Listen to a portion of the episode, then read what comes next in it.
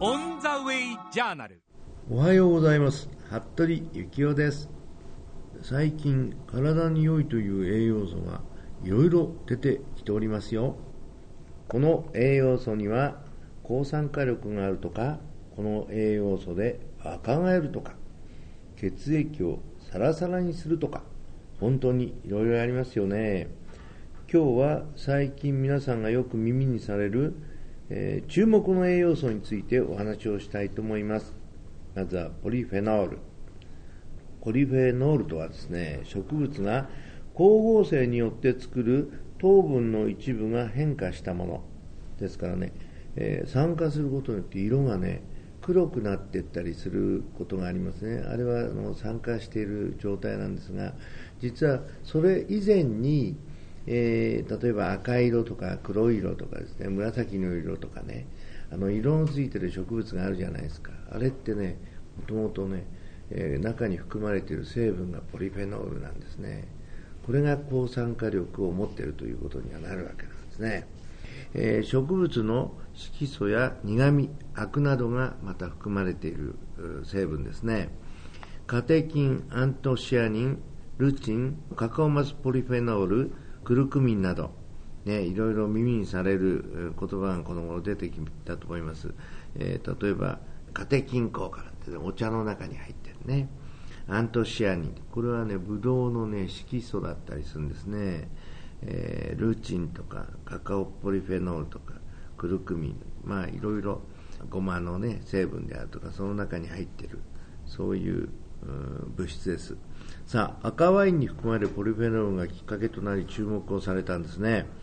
これはあのフレンチパラドックスというね、今からにじゅうねんぐらい前でしょうかね、英国のですね学者がちょっと発見したんですね。そして、えー、ニューヨークで評判になったんですけども、実はワインを飲んでいる国民、えーまあ、ヨーロッパの人たちの中でも特にワインを多く飲むのがフランス人なんですね。その人たちに心臓病が、ね、少ないんですね。心筋梗塞、いわゆるハートアタックと言われているものがですね、非常に少ない。どうしてだろうということで調べてみたら、どうもこのポリフェノールを含んだ飲料を飲んでいると、その他に、えー、チョコレートを食べているというね、あとチーズにも入っているんですね。ですからこのみっつを多く取っている人たちが心臓に、えー、いい状況を作るということが分かってきたんですね。はい。えー、およそ種類はですねろくせんしゅぐらいあるんですね。あと体内の活性酵素を捉えて無害な物質に変えるという強い抗酸化力があるということなんですね。できるだけですね、えー、これを摂取することで定期的にですね、ある程度同量のもの、例えばワインだったらあのたくさん飲みすぎてもいけないんですね。えー、グラスにさんばいぐらいということで止めておく方がいいんじゃないかと、まあ、このぐらいの量で、えー、十分活用できるということですので、ねえーまあ、皆さん、えー、召し上がるときにそういうことを意識していただければなと。吸収力は高くないので毎日少しずつ摂ることですね。熱に強く加熱して野菜を食べるのがおすすめということで、えーまあ、サラダばかり食べて量が増えちゃいますから、ぎゅっと圧縮した形で、えー、煮たものとかそういうもので召し上がると、えー、その中の成分というのは割と、えー、熱に強いためにですね流れ出すこともあまりないので、今度汁も一緒に取られるといいんじゃないかと。ワインの原料のブドウの種に全体の ななじゅっパーセント ポリフェノールが含まれているとも言われているんですね。ねちなみに白ワインのポリフェノールは赤ワインのじゅうぶんのいちしかなくて、ロゼは半分で、えブドウジュースは、えー、さんぶんのいちからごぶんのいちということが言われています。ですから、まあ、アルコール分が加わることによってもポリフェノールが非常に高い維持をするということにもつながるんじゃないでしょうかね。次にリコペンですね。どんな栄養素であるかということなんですけども、これはあのトマトの、ね、赤い色素の成分ですね。動植物に含まれる赤やオレンジの色素、カロテノイドの一種です。強い抗酸化力があるわけですけども、色素成分なのでトマトが赤く熟するに従って含有量も増えていくということですから、まあ、じっくり色がついたものの方が、えー、体のために抗酸化力も増すからいいんだよと。熱に強く油に溶けやすい性質で、油を使った調理法で吸収率が高まりますよと。えー、トマトジュースやケチャップ、ピューレなど加工食品を使うのを手軽に取れますと。えー、ピューレなんかはですね、非常にですね、えー、圧縮したものですから、これ加えるんですけど、ピューレはですね、トマトソースで、スパゲティのソースなんか作るときにですね、えー、ケチャップなんかだけ使うんじゃなくて、これにピューレを加えるとさらに凝縮してますから、ね、非常に圧縮されたものを大量に取れるということになります。えー、ぜひね、えー、このリコペン、えー、覚えておいていただければなと思いますね。そしてもう一つ、アスタキサンチンっていう、これはね、鮭やエビとかカニなどの魚介類が持つ赤い色素なんですね。実は魚自体が作り出している成分ではないんですね。魚の餌になるヘマトコッカスというね、藻が作り出すものということでね、抗酸化力が強くですね、えー、脂質異常症や高血圧など血流を改善、血液をサラサラ硬化するということでね、抗酸化力はビタミン イー のにじゅうごばい、ビタミン シー のきゅうじゅうばいというデータもあります。血糖値の改善であるとか、内臓脂肪がたまるのを防ぐとか、疲労回復であるとかね、鮭ならオレンジ色のサーモンよりも色の濃い紅鮭の方がおすすめということですね。まあ、油と調理すると吸収率が良くなると。他、イクラ、えー、マダイ、メバルなどにも含まれていますよということですね。栄養素については五大栄養素というのが昔からの基本です。これは我々が食べていくね、えー、タンパク質とかですね、脂質とかですね、炭水化物でしょう、ね、それにビタミン類もこれが入っててですね、そしてこの頃だいろくのね、栄養素としてですね、食物繊維というのが入ってきたんですね。えー、そして最近はですね、今お話したようにポリフェノールなどの栄養素、いわゆるファイトケミカルですね、だいななの栄養素という、これがだいななということになってきました。ファイトはギリシャ語の植物、野菜や、ね、果物、豆などの植物に含まれたビタミン、ミネラルなどと異なった人に有効な物質のことでありまして、色素やアク、苦味、それに香り、辛みなど種類はですね、いちまんしゅ以上に上るとも言われているんですね。ファイトケミカルについてはですね、複数を組み合わせた方が機能性が高まるとも言われていますから、サプリメントで摂るよりもですね、いろいろな野菜や果物をまんべんなく食べることがおすすめなんですよ。さて後半はメタボリックシンドローム、内臓脂肪症候群についてお話をいたしましょう。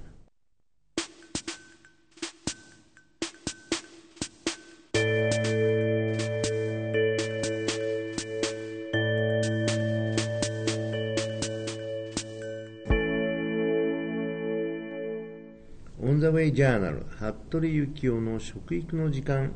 後半は食のカッティングボードのコーナーですよ。今日はメタボリックシンドローム、内臓脂肪症候群についてですね、お話をしたいと思います。メタボメタボと呼んでいる人たちも多くなりましたね。今よんじゅっさい以上の中年男性のふたりにひとり、中年女性のごにんにひとりがメタボメタボ予備軍とも言われておりますよ。内臓脂肪というのは本来誰にでもあります。ホルモンの分泌など大切な役割を果たしているものですけれども、多すぎると死の四重奏を引き起こす元凶になるんですね。死の四重奏というのは肥満、糖尿病、高血圧症、高脂血症のよっつの生活習慣病が重なり合って起こる大変危険な状態のことなんですね。その発症前の段階がメタボというわけなんですね。メタボリックというのは代謝に関するという意味です。脂肪細胞がですね、増えると代謝がうまくいかずにですね、血糖値やコレステロール、中性脂肪、血圧値に異常が出たり、動脈硬化になります。